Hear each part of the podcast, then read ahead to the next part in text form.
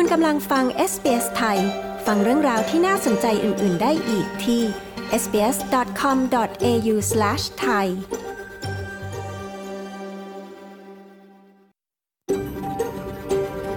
SBS, a world of difference. You're with SBS Thai on mobile, online, and on radio. คุณกำลังฟัง SBS ไทยทางโทรศัพท์มือถือ ออนไลน์ และวิทยุ ขอแสดงความขอบคุณเจ้าของดั้งเดิมของดินแดนที่เรากำลังกระจายเสียงจากที่นั่นในวันนี้ SBS ไทยขอแสดงความเคารพ ต่อชาววารันจุรีวอยวารัง ของชาติคูลิน และต่อผู้อาวุโสทั้งในอดีตและปัจจุบัน เรายังขอแสดงความขอบคุณเจ้าของดั้งเดิมของดินแดนชาวอบอริจิน และชาวเกาะทอร์เรสเตรตทั้งหมด ที่คุณกำลังรับฟังเราจากที่นั่นในวันนี้ สวัสดีค่ะ ขอต้อนรับเข้าสู่รายการ SBS ไทยนะคะ คืนนี้พระหัสบดีที่ 13 ตุลาคม พุทธศักราช 2565 ดิฉันบริสุทธิ์สดใสดำเนินรายการค่ะ เรื่องราวที่เป็นไฮไลท์คืนนี้มีดังนี้นะคะ They're vital to our um, workforce, their language, their awareness of culture. สมนประชากรล่าสุดชี้ออสเตรเลียกำลังพึ่งพารายงานทักษะจากต่างประเทศสำหรับบางอุตสาหกรรมสำคัญค่ะ เรามีรายงานพิเศษนะคะ ความสามารถในการกู้ยืมของครอบครัวนี้สามีภรรยาลูกหนึ่งคน แต่ละคนมีเงินเดือน 63,000ความสามารถในการกู้จะลดลงมาจาก 752,000 มาเหลืออยู่ที่ 672,000 ซึ่งมันลดลงมาถึง 80,000 เหรียญ คุณซาซาผู้เชี่ยวชาญด้านสินเชื่อซื้อบ้านอธิบายผลกระทบจากอัตราดอกเบี้ยที่ปรับขึ้น 6 ครั้งติดกันค่ะ พลาดไม่ได้นะคะ แต่ช่วงแรกนี้ขอเชิญรับฟังการสรุปข่าวสั้นวันนี้กันก่อนค่ะ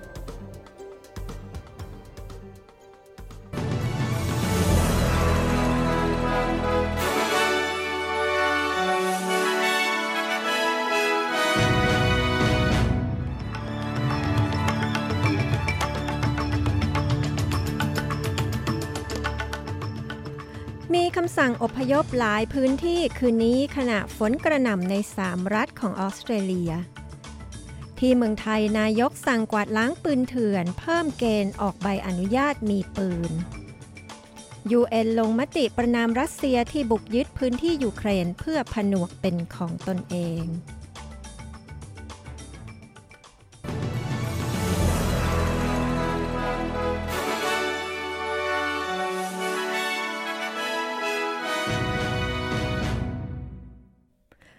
รัฐบาลรัฐทัสเมเนียกล่าวว่าพวกเขามุ่งเน้นที่ความปลอดภัยขณะเจ้าหน้าที่และประชาชนในรัฐกำลังรับมือกับสภาพอากาศที่นำไปสู่สถานการณ์ฉุกเฉิน เจ้าหน้าที่ทางการที่นั่นกล่าวว่า พวกเขาคาดว่าเหตุน้ำท่วมจะดำเนินต่อไปอีกสองสามวันข้างหน้านายไมเคิลเฟอร์กุสันรักษาการมุขมนตรีทัสเมเนียกล่าวว่า สภาพอากาศที่นั่นเลวร้ายอย่างที่คาดไว้ The weather conditions are exactly uh, uh, what the Weather Bureau uh, were predicting, um, and it is consistent with the very heavy.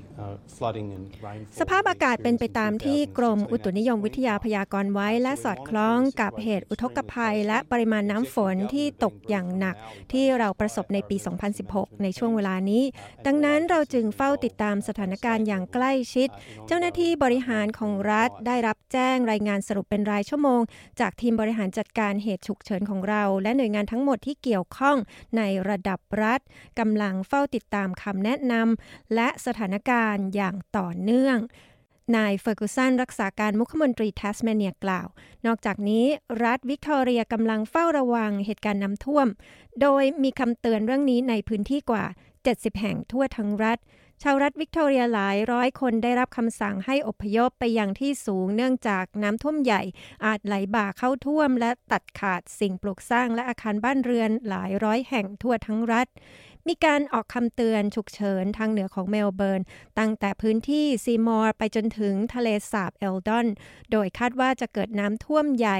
ตามชายฝั่งแม่น้ำโกลเบิร์นในคืนวันพฤหัสบดีคืนนี้ในรัฐนิวเซาท์เวลส์นั้นเมืองทั้งเมือง ทางตะวันตกตอนกลางของรัฐก็มีการอพยพผู้คนออกไปทั้งหมด ผู้ที่อาศัยอยู่ในเมืองฟอบส์ได้รับคำสั่ง ให้อพยพออกไปก่อนเวลา 20 นาฬิกาคืนนี้ เนื่องจากแม่น้ำลักเล่นคาดว่าจะมีระดับน้ำถึงจุดสูงสุดที่ 10.6 เมตรในคืนนี้ หรือช่วงเช้าตรู่พรุ่งนี้คำสั่งอพยพนี้ส่งผลกระทบต่อ 250 ครัวเรือนที่นั่น ที่เมืองไทยพลเอกประยุทธ์สั่งกวาดล้างปืนเถื่อน เพิ่มเกณฑ์ออกใบอนุญาตมีปืน และหาคนเสพยาเข้าบำบัดพลเอกประยุทธ์จันโอชานายกรัฐมนตรี และรัฐมนตรีว่าการกระทรวงกลาโหมประชุมหน่วยงานที่เกี่ยวข้องกำหนดมาตรการเร่งด่วนในการแก้ไขปัญหายาเสพติด และอาวุธปืน ป้องกันการซ้ำรอยเหตุกราดยิง ที่เกิดขึ้นที่ศูนย์เด็กเล็กในจังหวัดหนองบัวลำพู ซึ่งทำให้มีผู้เสียชีวิตมากกว่า 30 ราย มาตรการสำคัญได้แก่การครอบครองอาวุธปืน ผู้ครอบครองต้องมีคุณสมบัติครบถ้วน ทั้งยังจะมีการกวาดล้างอาวุธเถื่อนอย่างจริงจัง เราจะกวดขันการบังคับใช้กฎหมายเกี่ยวกับอาวุธปืนเครื่องกระสุนอย่างเข้มงวดนะครับโดยเฉพาะในเรื่องของการออกใบอนุญาตการต่ออนุญาตและการพกพาทั้งหมด ในส่วนของผู้ยื่นคำขออนุญาตนั้นต้องเป็นผู้ที่มีคุณบัตรครบถ้วน มีการตรวจสอบรับรองทางจิตอะไรทำนองนี้นะครับ ไม่วิกลจริตฟันเฟือนนะครับ มีการรับรองจากผู้บัญชาชุมชนกำนันผู้ใหญ่บ้าน รวมทั้งไม่มีพฤติการพิมพ์ภัยต่อสังคม มีการหารือในเรื่องของการเพิกถอนอนุญาตพกพาอาวุธปืนเมื่อพบปัญหาทางจิต พฤติการเป็นภัยต่อสังคม การใช้ยาเสพติดนะครับ กวาดล้างจับกลุ่มอาวุธเถื่อน และการซื้อขายออนไลน์อย่างจริงจัง แล้วก็จะเป็นต้องทบทวนกฎหมายบางฉบับกฎกระทรวง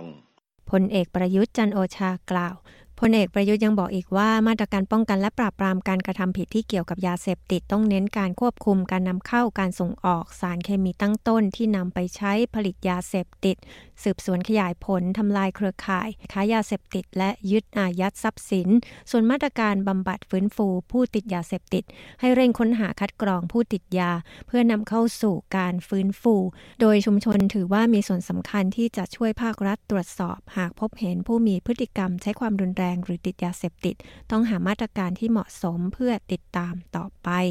นายกรัฐมนตรีไทยกล่าว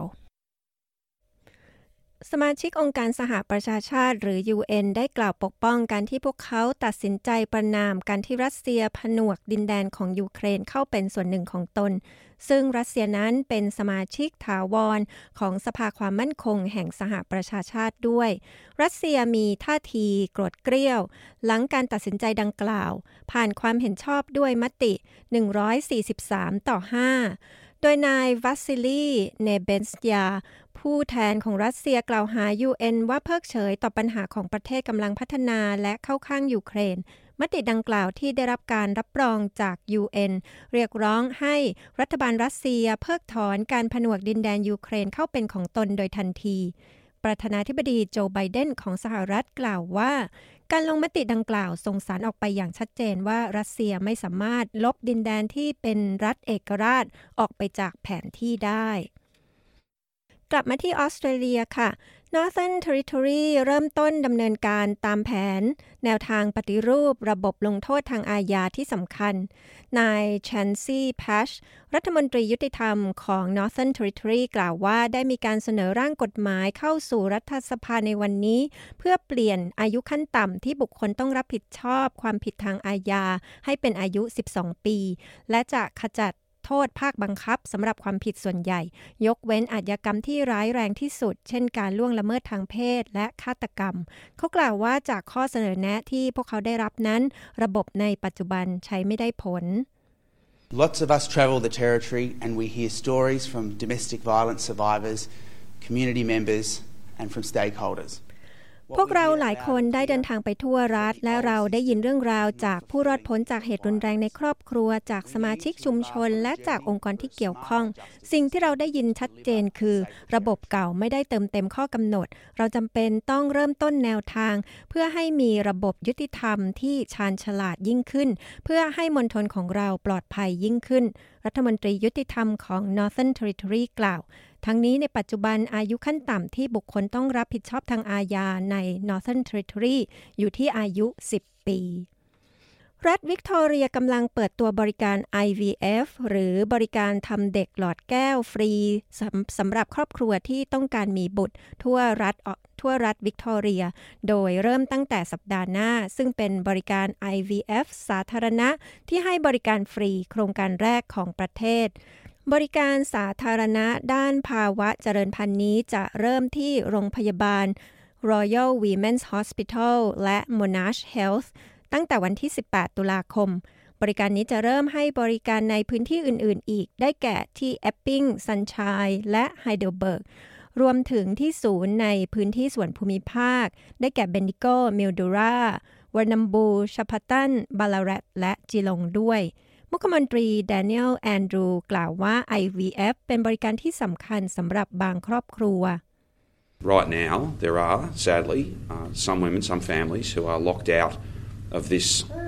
uh, amazing series of ขณะนี้น่า treatments เศร้า and ที่ care. ผู้หญิงบางคน บางครอบครัวไม่มีความสามารถที่จะเข้าถึงการรักษาและการดูแลที่สามารถนำความสุขของการมีบุตร หรือช่วยให้พวกเขามีสมาชิกเพิ่มในครอบครัวได้ นี่เป็นก้าวย่างใหญ่ที่ใหญ่หลวง แต่ไม่ใช่เพียงก้าวเดียวจำเป็นต้องมีสิ่งอื่น ๆ เกิดขึ้น เมื่อเวลาผ่านไปเพื่อพยายามทำลายอุปสรรคนั้น นายแอนดรูสมุขมนตรีวิกตอเรียกล่าว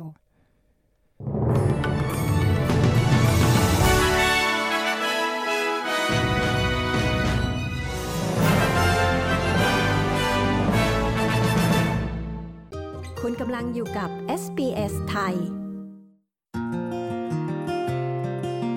SBS ไทยออกอากาศทุกวันจันทร์และพฤหัสบดี เวลา 22 นาฬิกา มีทางเลือกรับฟังรายการมากมาย ผ่านวิทยุอนาล็อก ทีวีดิจิตอลออนไลน์ หรือแอปโทรศัพท์เคลื่อนที่ SBS ไทย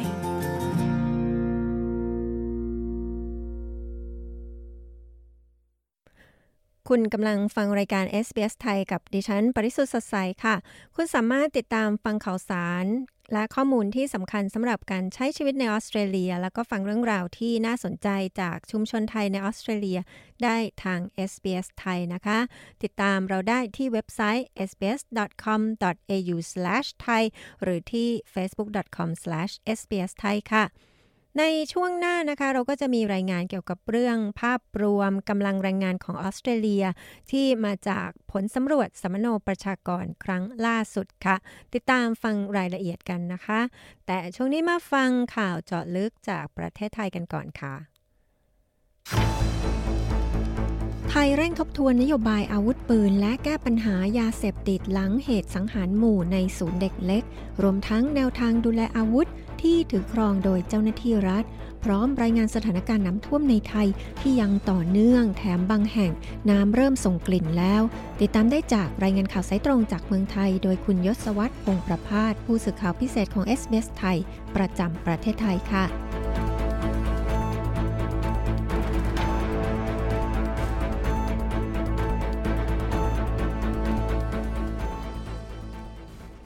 สวัสดีครับ คุณผู้ฟังทุกท่าน สวัสดีค่ะ คุณยศวัตรไทยทบทวนนโยบายอาวุธปืน และยกระดับแก้ปัญหายาเสพติด หลังเกิดเหตุอดีตตำรวจก่อเหตุสังหารหมู่ ที่จังหวัดหนองบัวลำพู แนวทางที่มีการปรับเปลี่ยนนั้นเป็นอย่างไรคะ เหตุการาดยิงที่จังหวัดหนองบัวลำพู คนก่อเหตุเป็นอดีตตำรวจ มีพฤติกรรมใช้สารเสพติด เก็บตัวโรคส่วนตัวสูง เป็นคำถามไปยังรัฐบาล ว่าจะต้องทบทวนมาตรการต่าง ๆ ที่เกี่ยวข้องในเรื่องนี้หรือไม่อย่างไร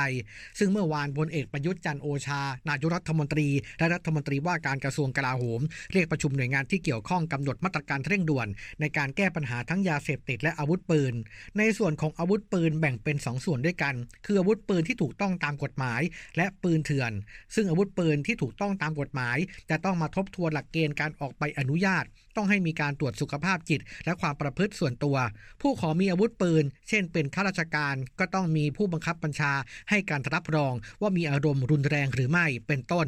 ส่วนผู้ที่ได้รับใบอนุญาตที่มีอยู่เดิมนะครับ จะต้องมากำหนดเวลาในการประเมินความประพฤติส่วนตัว ว่ามีวุฒิภาวะเพียงพอหรือไม่ และถ้าไปกระทำความผิดจะถูกเพิกถอนใบอนุญาตทันที ส่วนอาวุธปืนเถื่อนจะต้องออกกฎหมายให้ผู้ครอบครองนำมาคืน โดยไม่มีความผิดทางอาญา แต่หากใครยังครอบครองต่อไปตำรวจจะดำเนินคดีตามกฎหมาย ส่วนปัญหายาเสพติดครับ เน้นการตรวจสอบแหล่งผลิต หากพบเจ้าหน้าที่ฝ่ายปกครองเจ้าหน้าที่ของรัฐ ปล่อยประละเลย จะต้องถูกดำเนินคดีด้วย และระดมสรรพกำลังลงพื้นที่ทั่วประเทศไป แยกแยะ คนเสพยา คนใช้ยา และคนติดยาเสพติด มาเข้าระบบการรักษาบำบัด โดยเฉพาะคนที่ติดยาซึ่งเป็นกลุ่มที่เรียกว่าเป็นกลุ่มสีแดงหมายถึงกลุ่มที่อาจจะไปก่อเหตุรุนแรง เพราะว่าขาดสติแล้ว ทั้งนี้ก็จะมีการทบทวนกฎหมายยาเสพติด ที่ระบุว่าให้ผู้ครอบครองยาเสพติดไม่เกิน 5 เม็ดให้ถือว่าเป็นผู้เสพไม่ดำเนินคดี แต่ว่าให้ส่งไปบำบัดแทน ซึ่งอาจจะเป็นช่องโหว่ของผู้ค้ายารอบจำหน่ายยาเพียงครั้งละ 5 เม็ดก็ได้ประเด็นต่อมาคือการแก้ไขปัญหาสุขภาพจิต จะมีการจัดตั้งระบบดูแลสุขภาพจิตในโรงเรียน สถานศึกษาทุกแห่ง รวมทั้งสถานประกอบกิจการที่มีพนักงานมากกว่าร้อยคน และหน่วยงานที่เกี่ยวข้องกับอาวุธร้ายแรง รวมทั้งให้จัดตั้งกลุ่มงานจิตเวชและยาเสพติดในทุกอำเภอทั่วประเทศด้วยทหารกับตำรวจเป็นองค์กรที่มีและครอบครองอาวุธปืนตามกฎหมาย อีกทั้งผู้ที่ก่อเหตุสลดก็เป็นอดีตตำรวจ จะมีการป้องกันไม่ให้เกิดเหตุนี้ซ้ำรอยได้อย่างไรคะ มีความเห็นจากพลตำรวจเอกดำรงศักดิ์กิติประพัฒน์ผู้บัญชาการตำรวจแห่งชาติ ยอมรับว่าทั้งประเทศมีตำรวจกว่า 2 0 0แสนนาย อาจจะมีบ้างที่ทำตัวไม่เหมาะสม แต่ว่าจากนี้ไปจะดำเนินการขั้นเฉียบขาด หากพบตำรวจทำผิดกฎหมาย ผู้บังคับบัญชาอีก 2 ระดับขั้น จะต้องถูกดำเนินการเอาผิดด้วย เพราะว่าถือว่าเป็นผู้ที่ควบคุมผู้ใต้บังคับบัญชาไม่ได้ ขณะที่ทางฝั่งทหารครับพลเอกนรงพันธ์จิตแก้วแท้ ผู้บัญชาการทหารบกกล่าวว่าตามหลักเกณฑ์กำลังพลของกองทัพบกไม่สามารถนำอาวุธมาใช้ในที่สาธารณะได้ และเมื่อสิ้นสุดการปฏิบัติภารกิจ จะต้องถูกนำไปเก็บไว้ในคลัง แต่สำหรับปืนส่วนตัวที่ซื้อมาถูกต้องตามกฎหมาย จะต้องไปสำรวจกำลังพลว่าใครที่มีอยู่บ้าง และถูกกฎหมายหรือไม่ รวมทั้งตรวจสอบกำลังพลคนใดมีปัญหาส่วนตัวหรือไม่ ซึ่งผู้บังคับบัญชาจะต้องดูแลกำลังพลอย่างใกล้ชิด ขณะเดียวกันกรมการแพทย์ทหารบกจะเข้าไปตรวจสอบดูแลสุขภาพจิตของกำลังพล ในส่วนของปืนเถื่อน หากตรวจพบจะถูกลงโทษอย่างหนัก ซึ่งได้เน้นย้ำให้ผู้บังคับหน่วย เข้มงวดกวดขันเรื่องนี้มากขึ้น ด้านความเห็นจากนายรังสีมันโรม สสบัญชีรายชื่อพักก้าวไกล เสนอ 4 ข้อปฏิรูปทหารและตำรวจ ได้แก่การป้องกันระบบการซื้อขายตำแหน่ง เพื่อไม่ให้คนมีสีเข้าไปเกี่ยวข้องกับธุรกิจผิดกฎหมายเจ้าหน้าที่ต้องดูแลผู้น้อยอยู่เสมอ ขณะเดียวกันองค์กรต้นสังกัด ต้องมีกระบวนการช่วยเหลืออย่างเป็นธรรมและโปร่งใส รัฐบาลต้องเข้ามาช่วยเหลือ ไม่ผลักภาระผู้ปฏิบัติหน้าที่ การซื้อปืนเอง ซื้อกระดาษเองจะต้องไม่เกิดขึ้นอีกต่อไป และกรณีที่พวกเขาจะต้องออกจากองค์กร รัฐและองค์กรต้นสังกัดจะต้องเข้ามาดูด้วยว่า พวกเขาเหล่านั้นสามารถอยู่ได้อย่างปกติสุขกับประชาชนทั่วไปได้หรือไม่ เพราะว่าความกดดันอาจทำให้มีสุขภาพจิตที่ไม่ปกติเหมือนคนทั่วไปได้ ทีนี้มาถึงสถานการณ์น้ำท่วมบ้างนะคะ บางจังหวัดในประเทศไทยก็ถูกน้ำท่วมนานนับเดือน จนขนาดนี้น้ำเริ่มส่งกลิ่นเหม็นแล้ว ส่วนจังหวัดอุบลราชธานีน้ำท่วมทั้งพื้นที่ เรียกว่าหนักที่สุดในรอบกว่า 40 ปีทีเดียว สถานการณ์ล่าสุดเป็นอย่างไรคะขณะนี้ในส่วนของภาคเหนือสถานการณ์น้ำหลายพื้นที่นะครับ เริ่มคลี่คลาย แต่ว่าหลายจังหวัดในส่วนของภาคอื่น ๆ ยังไม่พ้นวิกฤต จากอิทธิพลของพายุโนรูและฝนตกหนัก ซึ่งก่อนหน้านี้ก็ส่งผลให้เขื่อนอุบลรัฐในภาคอีสาน รับน้ำเกินความจุร้อยเปอร์เซ็นต์ต้องทยอยระบายน้ำออกแบบขั้นบันไดทำให้การระบายน้ำนี่ลงไปสู่แม่น้ำมูลแม่น้ำชี แล้วก็เอ่อท่วมในพื้นที่ภาคอีสานเป็นบริเวณกว้าง โดยเฉพาะที่จังหวัดขอนแก่นหลายพื้นที่ในตำบลศิลาอำเภอเมืองขอนแก่น มีน้ำท่วมนานกว่า 1 สัปดาห์ และก็เริ่มเน่าเหม็น ชาวบ้านป่วยเป็นโรคน้ำกัดเท้าและโรคผื่นคัน ประชาชนกว่า 1,000 ครัวเรือน ยังกลับเข้าบ้านพักไม่ได้ ส่วนที่จังหวัดอุบลราชธานีถือว่าหนักที่สุดนะครับ มีสื่อในประเทศเผยภาพมุมสูงพบว่าระดับน้ำท่วม มิดหลังคาบ้านเรือนของประชาชน ซึ่งส่วนใหญ่เป็นบ้าน 2 ชั้น ประเมินน้ำท่วมบางจุดสูงมากกว่า 4 เมตรครึ่ง ซึ่งเหลืออีกประมาณราว 1 เมตร ก็จะเท่ากับน้ำท่วมใหญ่เมื่อปี 2521และพื้นที่จังหวัดอุบลราชธานีขณะนี้การสัญจรทางถนนถูกตัดขาดเกือบทุกเส้นทาง ส่วนภาคกลางที่จังหวัดนครสวรรค์น้ำจากแม่น้ำเจ้าพระยาล้นตลิ่งเข้าท่วมบ้านเรือนประชาชนกว่า 10 วันแล้ว บางจุดสูงเกือบ 2 เมตร เส้นทางการสัญจรเป็นอัมพาตต้องใช้เรือเท่านั้น หลายครอบครัวยังขาดแคลนน้ำดื่มด้วย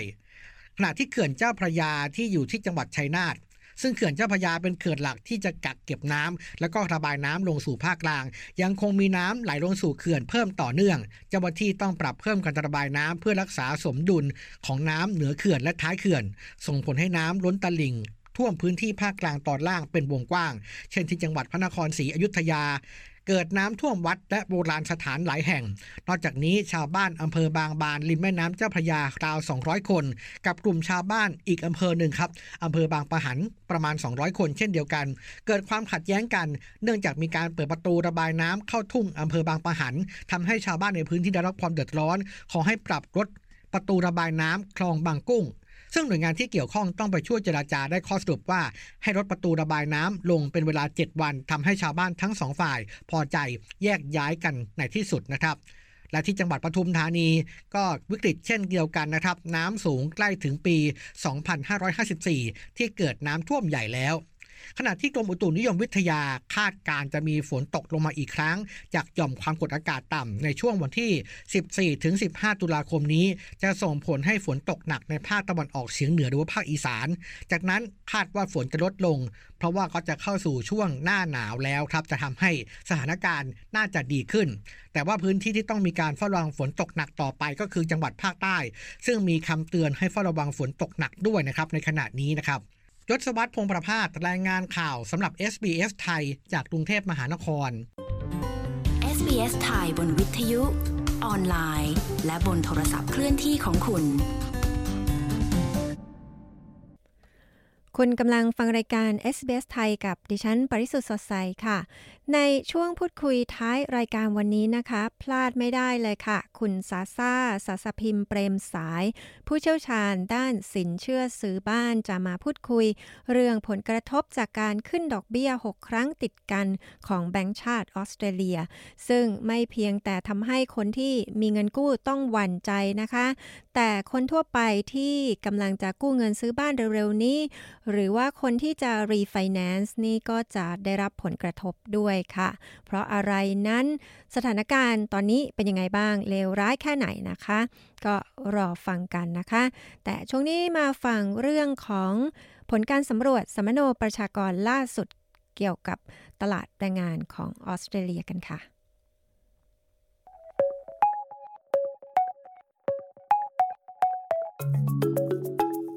ออสเตรเลียกำลังพึ่งพาผู้ย้ายถิ่นฐานมากขึ้น เพื่อเติมเต็มทักษะที่ขาดแคลน โดยเฉพาะในด้านไอทีและพยาบาล ข้อมูลจากสมโนประชากรครั้งล่าสุดชี้ว่ากำลังแรงงานของออสเตรเลียเปลี่ยนแปลงไปอย่างมาก ในช่วงไม่กี่ปีที่ผ่านมา และออสเตรเลียกำลังต้องพึ่งพา ผู้ย้ายถิ่นฐานที่มีทักษะมากกว่าที่เคยเป็นมา คุณแอบบี้ดีนัมผู้สื่อข่าวของ SBS News มีรายงานเรื่องนี้ ดิฉัน ปริสุทธ์สดใส SBS ไทย เรียบเรียงและนำเสนอค่ะ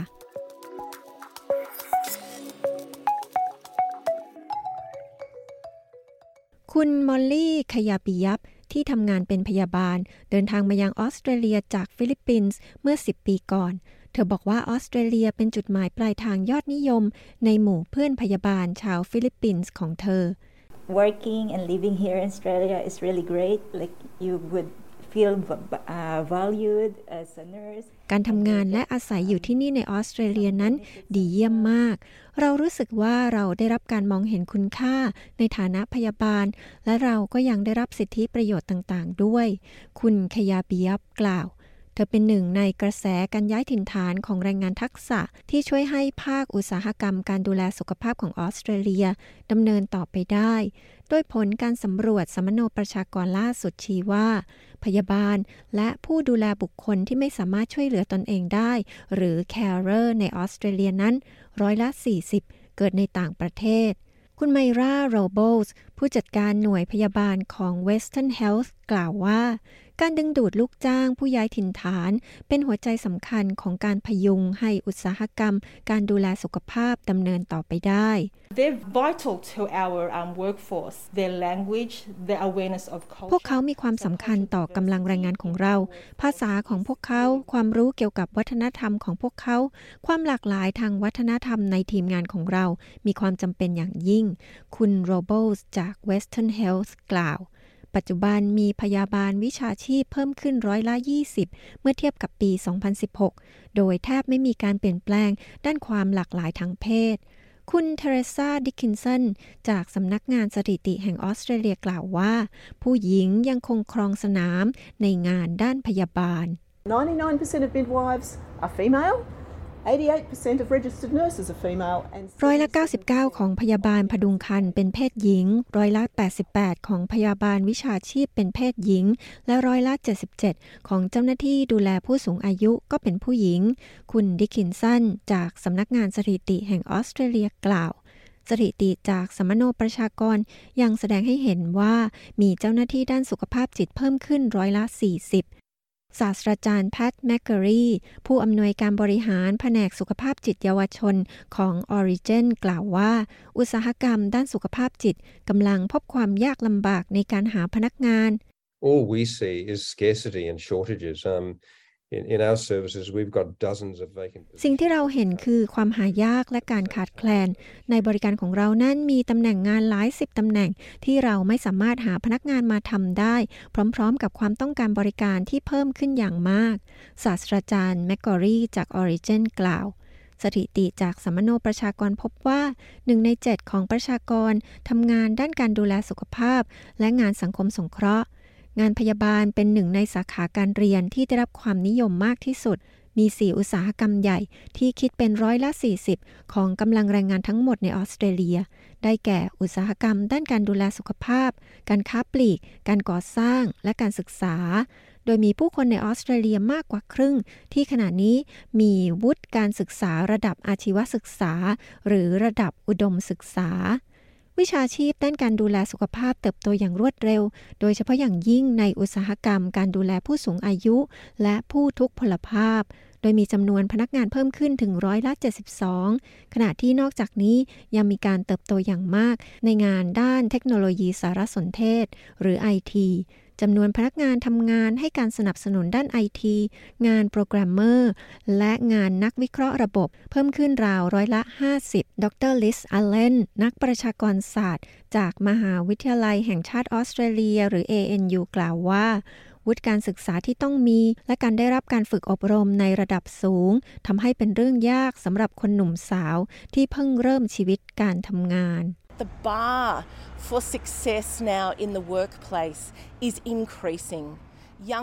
มาตรฐานด้านความสำเร็จในที่ทำงานขณะนี้กำลังเพิ่มสูงขึ้นสำหรับคนหนุ่มสาวอายุน้อยๆนั้น ในขณะนี้พวกเขากำลังเผชิญกับความไม่มั่นคงในอาชีพการงาน และความยากลำบาก ที่จะเริ่มต้นก้าวเข้าไปสู่สาขาอาชีพที่ต้องการ ดรอัลเลนกล่าว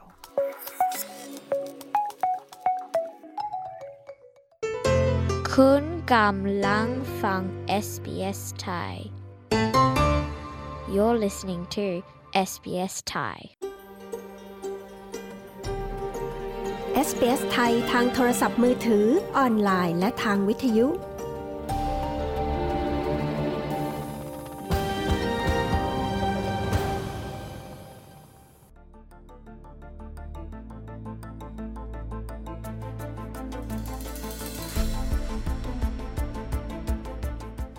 ช่วงสัมภาษณ์วันนี้เราจะคุยกับคุณสัสพินเปรมสายที่ปรึกษาด้านสินเชื่อซื้อบ้าน หรือ mortgage broker ในเมลเบิร์น เราจะคุยกันว่าการปรับขึ้นอัตราดอกเบี้ยมาตรฐานของแบงก์ชาติ ที่ขึ้นมา 6 ครั้งติดต่อกันตั้งแต่เดือนพฤษภาคม จนถึงล่าสุด 4 ตุลาคมนั้นทำให้ผู้มีเงินกู้ซื้อบ้านบางคนนั้นต้องจ่ายเพิ่ม หลายร้อยหรือนับพันดอลลาร์นะคะ นอกจากนี้การปรับอัตราดอกเบี้ยมาตรฐานที่เพิ่มขึ้นนั้น ก็ยังส่งผลกระทบต่อเรื่องความสามารถในการกู้ยืมของผู้ที่กำลังต้องการกู้เงินซื้อบ้าน ผู้ที่ได้รับอนุมัติเบื้องต้นสำหรับเงินกู้ซื้อบ้านแล้วหรือ pre-approve รวมทั้งผู้ที่มีเงินกู้ซื้อบ้านอยู่แล้ว แต่อยากจะ refinance ด้วย ลกระทบนั้นเป็นอย่างไรมากน้อยแค่ไหน จะทำให้ความสามารถในการกู้ยืมเงินของเราเท่าเดิมหรือสูงขึ้นได้หรือไม่ ผู้ที่กู้เงินซื้อบ้านแต่มีปัญหาในการชำระค่าผ่อนบ้านแต่ละเดือนจะทำอย่างไร คุณสาสิพิมพ์เปรมสายหรือคุณสาซ่ามีคำแนะนำดิฉัน ปริสุทธ์สดใสเอสเปสไทย รายงานค่ะ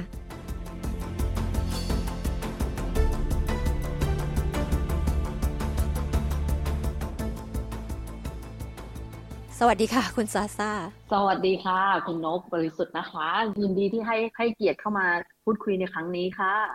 ดอกเบี้ยมาตรฐานหรือว่า cash rate ที่ธนาคารกลางแห่งออสเตรเลียหรือ RBA ได้ประกาศขึ้นล่าสุดเมื่อวันที่ 4 ตุลาคม คือเพิ่มขึ้นอีก 0.25%อันนี้เนี่ยผู้ที่กู้เงินซื้อบ้านเนี่ยค่ะ จะต้องจ่ายอัตราดอกเบี้ยที่ปรับเพิ่มขึ้นนี้ตั้งแต่เมื่อไหร่อะคะ คืออัตราดอกเบี้ยที่ปรับเปลี่ยนที่แบงก์ชาติเพิ่งประกาศมาเมื่อวันที่ 4 ตุลาคมนี้นะคะ ขึ้นอยู่กับแต่ละแบงก์เนี่ยที่จะประกาศแตกต่างกันไปอย่างเช่นตัว ANZ Commonwealth Bank AAB หรือ National Bank Macquarie Suncorp เนี่ยได้ประกาศมาแล้วว่าจะปรับเปลี่ยนเพิ่มขึ้นอีก 0.25 point เนี่ยวันที่ 14 ตุลาคมนี้คือวันศุกร์ แต่ในขนาด Westpac Bank of Melbourne ซึ่งอยู่ในเครือเดียวกันจะประกาศปรับเปลี่ยนอัตราดอกเบี้ยเพิ่มขึ้น 0.25%เนี่ยในวันอังคารที่ 18 ตุลา ซึ่งไม่ได้หมายความว่าถึงแม้ว่าเขาประกาศปรับเปลี่ยนแต่ repayment การผ่อนจ่ายรายเดือนของ home loan เนี่ยยังไม่เปลี่ยนจนกว่าจะครบ full cycle เช่นถ้า Westpac ประกาศที่ 18 October Home Loan Repayment จะไปเปลี่ยนก็ต่อเมื่อประมาณเดือนพฤศจิกายน หรือธันวาคมขึ้นอยู่กับว่า Cycle Repayment ของ Home Loan ของแต่ละท่านบุคคลว่าเป็นทุกๆโพสต์ในหรือทุกๆรายเดือนค่ะจากอัตราดอกเบี้ยที่เพิ่มขึ้น 0.25%เนี่ยนะคะ อยากให้คุณซาซ่ายกตัวอย่างอะคะ่ะ ว่าสมมติถ้าคนกู้เงินซื้อบ้าน 5 0 0แสนดอลลาร์แล้วกันนะคะ อันนี้ถ้าจะต้องจ่ายเพิ่มเนี่ย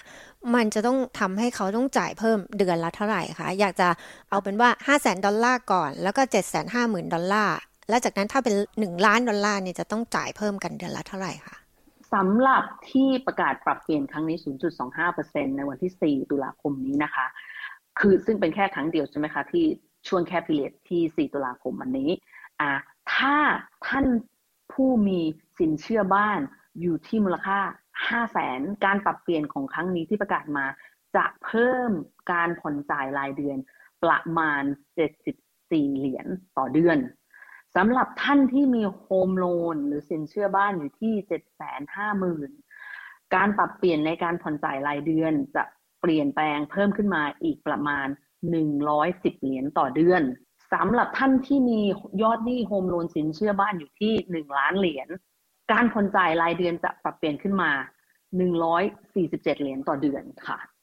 อืม ค่ะ นี่ก็แค่เฉพาะครั้งล่าสุดเท่านั้น ถูก ใช่ เฉพาะครั้งล่าสุดเท่านั้น ค่ะ แล้วถ้าสมมุติว่าเราเปรียบเทียบตั้งแต่ 6 เดือนที่แล้ว ซึ่งก็มีการปรับอัตราดอกเบี้ย 6 ครั้งติดกันนะคะ ทีนี้คนที่สมมุติว่าเทียบจากเมื่อ 6 เดือนที่แล้วก่อนที่จะมีการปรับขึ้นอัตราดอกเบี้ยครั้งแรกพวกนี้ค่ะ ถ้ากู้ 5 0 0แสน แล้วก็7 5 0 0 0แล้วก็ 1 ล้านเนี่ย มันต่างจากเมื่อ 6 เดือนที่แล้วยังไงคะ ถ้าเพิ่มตัวเลขขึ้นมาว่าเนี่ยต้องจ่ายเพิ่มมาแล้วเท่าไหร่คะความแตกต่างจะเห็นได้ชัดจากการที่ปรับเปลี่ยนมา 6 เดือนที่แล้วคือ เริ่มจากเดือนพฤษภาคม จนถึงที่ปรับเปลี่ยนครั้งสุดท้ายคือ 4 ตุลาคมที่ผ่านมานะคะ คือจะเห็นความแตกต่างได้ชัดส่งผลกระทบอย่างมากในค่าผ่อนจ่ายรายเดือนของ home loan หรือสินเชื่อบ้าน สำหรับผู้ที่มี home loan 5แสนเหรียญจะส่งผลกระทบจากการเปลี่ยนทั้งหมด 6 ครั้งที่ผ่านมา ค่าผ่อนจ่ายรายเดือนจะเพิ่มขึ้นมาถึง 687 เหรียญต่อเดือน ซึ่งเยอะสำหรับผู้ที่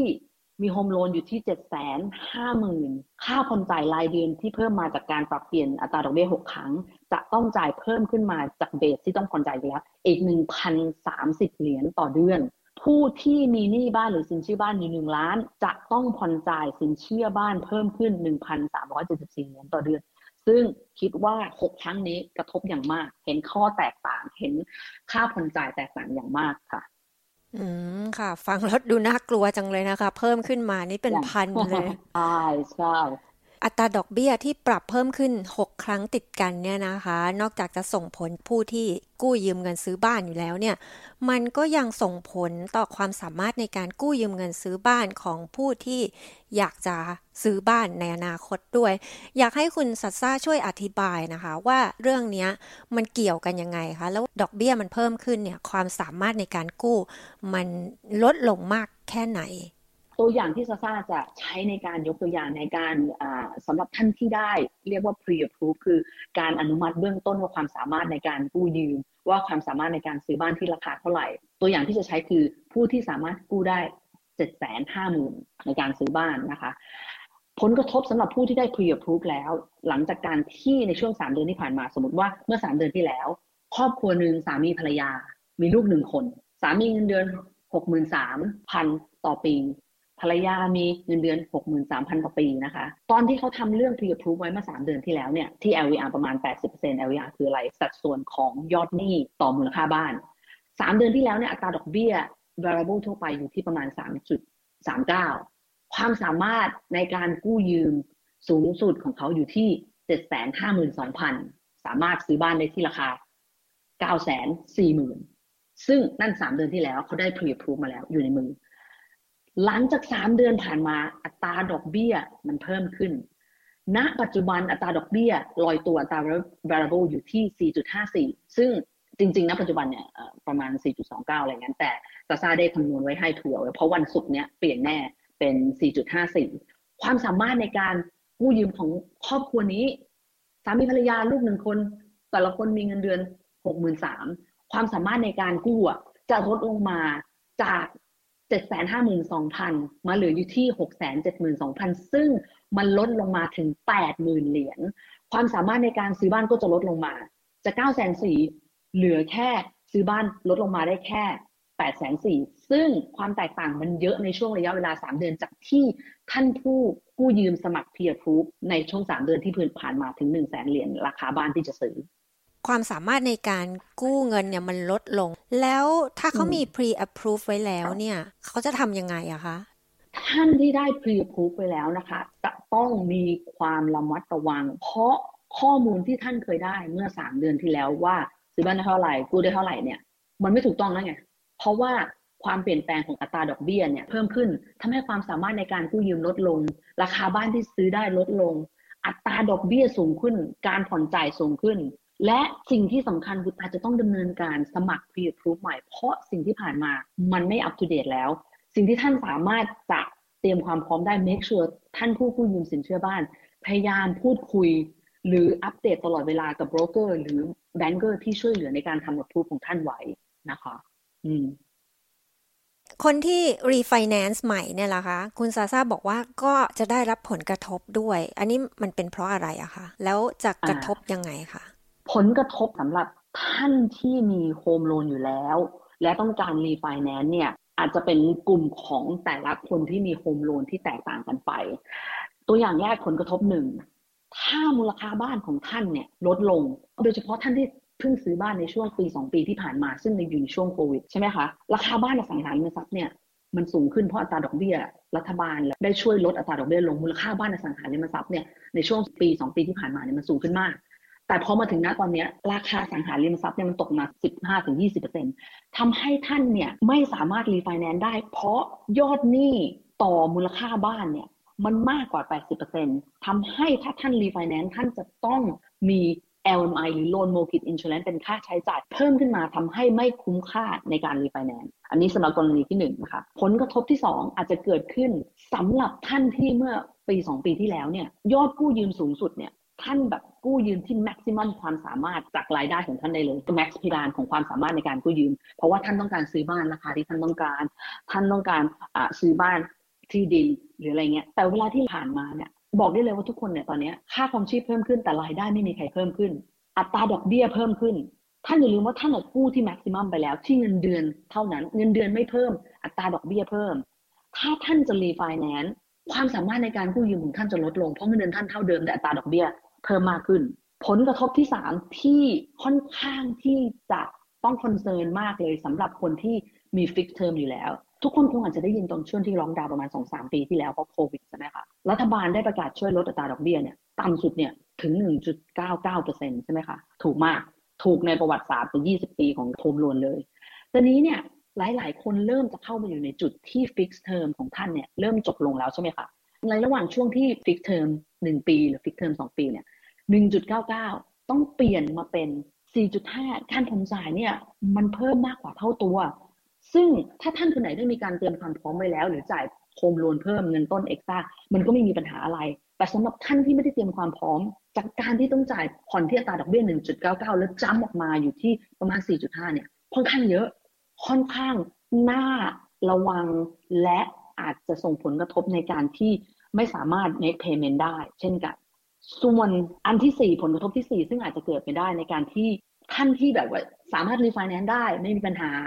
เงินได้เพียงพอไม่ได้กู้มากสุดที่เพดานณตอนนั้น หรือปี 2 ปีที่ผ่านมา แต่ในการที่ท่านจะรีไฟแนนซ์ณตอนนี้โดยเฉพาะท่านที่มองหาว่าจะรีไฟแนนซ์เพื่อไป fixed term ใช่ไหมคะ ท่านควรพิจารณาและตัดสินใจอย่างรอบคอบก่อนที่จะตัดสินใจเปลี่ยนอัตราดอกเบี้ยของท่านไปเป็น fixed term home loan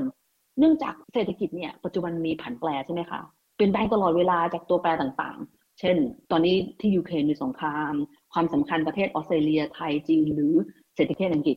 ซึ่งถ้าท่านเปลี่ยนตัดสินใจไป fix ตอนนี้ใช่ไหมคะ fix ตอนนี้อยู่ที่ประมาณ 5-6%อัตราดอกเบี้ย variable อยู่ที่ 4.5 แต่เราไม่รู้ว่าอัตราดอกเบี้ยเนี่ยมันจะขึ้นลงแค่ไหน นักเศรษฐศาสตร์หลาย ๆ คนเนี่ยบอกว่าเนี่ยส่วนมากนะที่พูดว่า จะขึ้นจนถึงประมาณเดือนมกราปีหน้า แล้วก็จะลงมาทำให้ถ้าท่านใดจะตัดสินใจจะ fix หรือ variable เก็บข้อมูลให้เพียงพอดูสถานะทางการเงินของตัวเองให้รอบคอบ เก็บข้อมูลข่าวสารแล้วก็ก่อนที่จะตัดสินใจว่าฟิกเทอมหรือไม่ SBS ไทยทางโทรศัพท์มือถือออนไลน์ และทางวิทยุ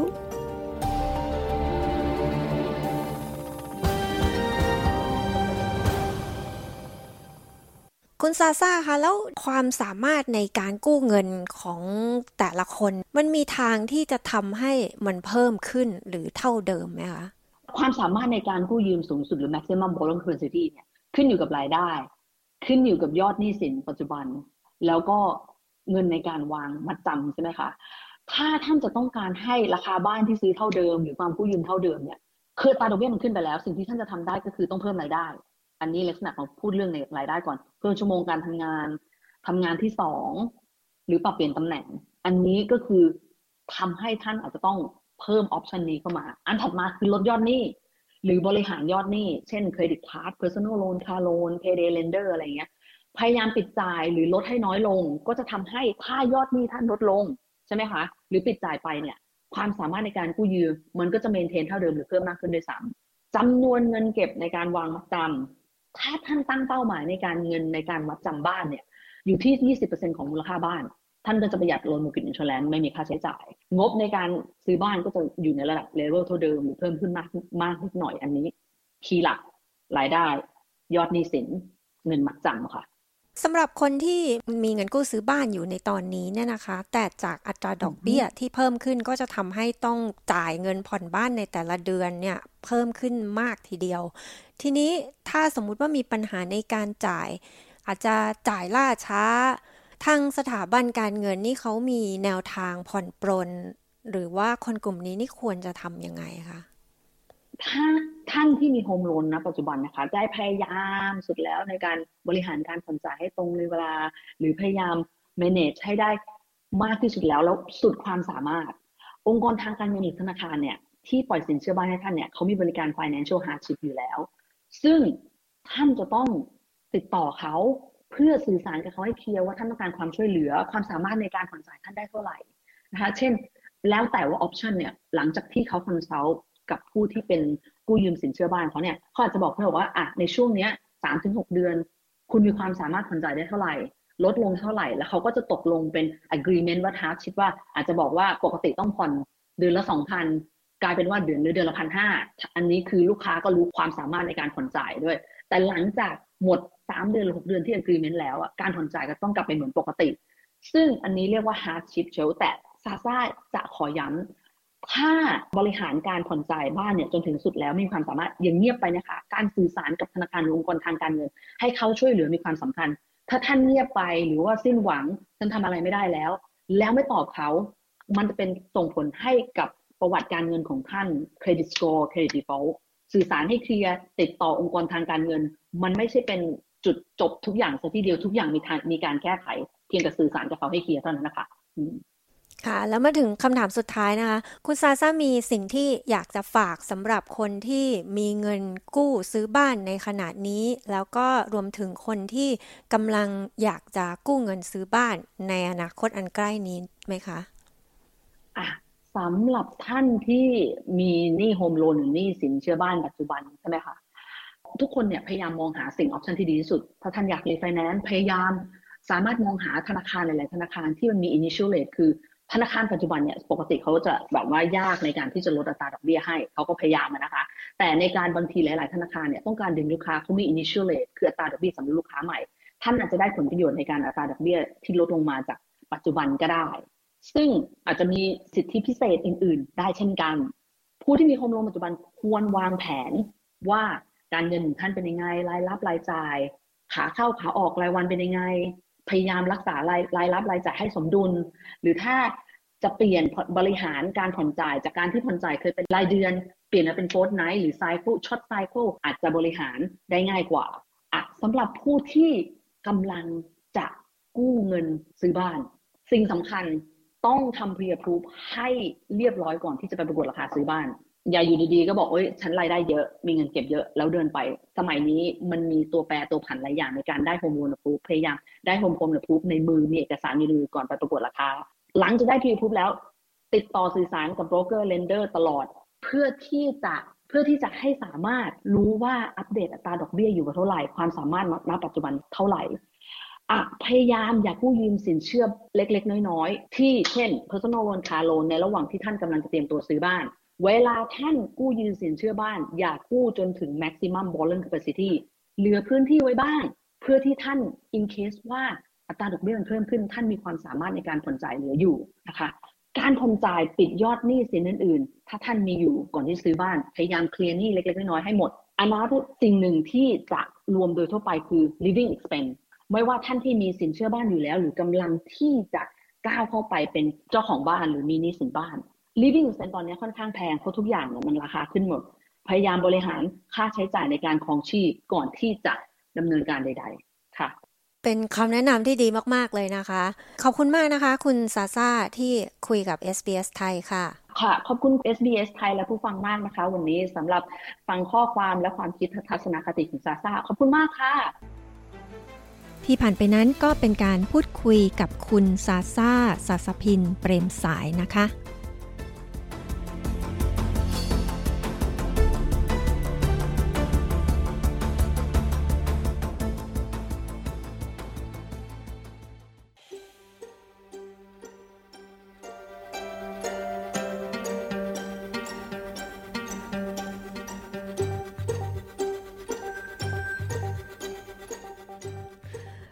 งคะ รายการ SBS ไทยคืนนี้นะคะ หมดเวลาลงแล้วค่ะ คุณสามารถฟังรายการซ้ำอีกครั้งนะคะ ได้ที่เว็บไซต์ sbs.com.au/thai นะคะ และไปร่วมแสดงความเห็นเกี่ยวกับเรื่องราวที่นำเสนอในรายการคืนนี้ที่ facebook.com/sbsthai ค่ะสำหรับวันนี้นะคะ ดิฉันปริสุทธ์สดใสขอบคุณทุกท่านที่ติดตามรับฟังค่ะ พบกันใหม่ในสัปดาห์หน้านะคะ คืนนี้ สวัสดีค่ะ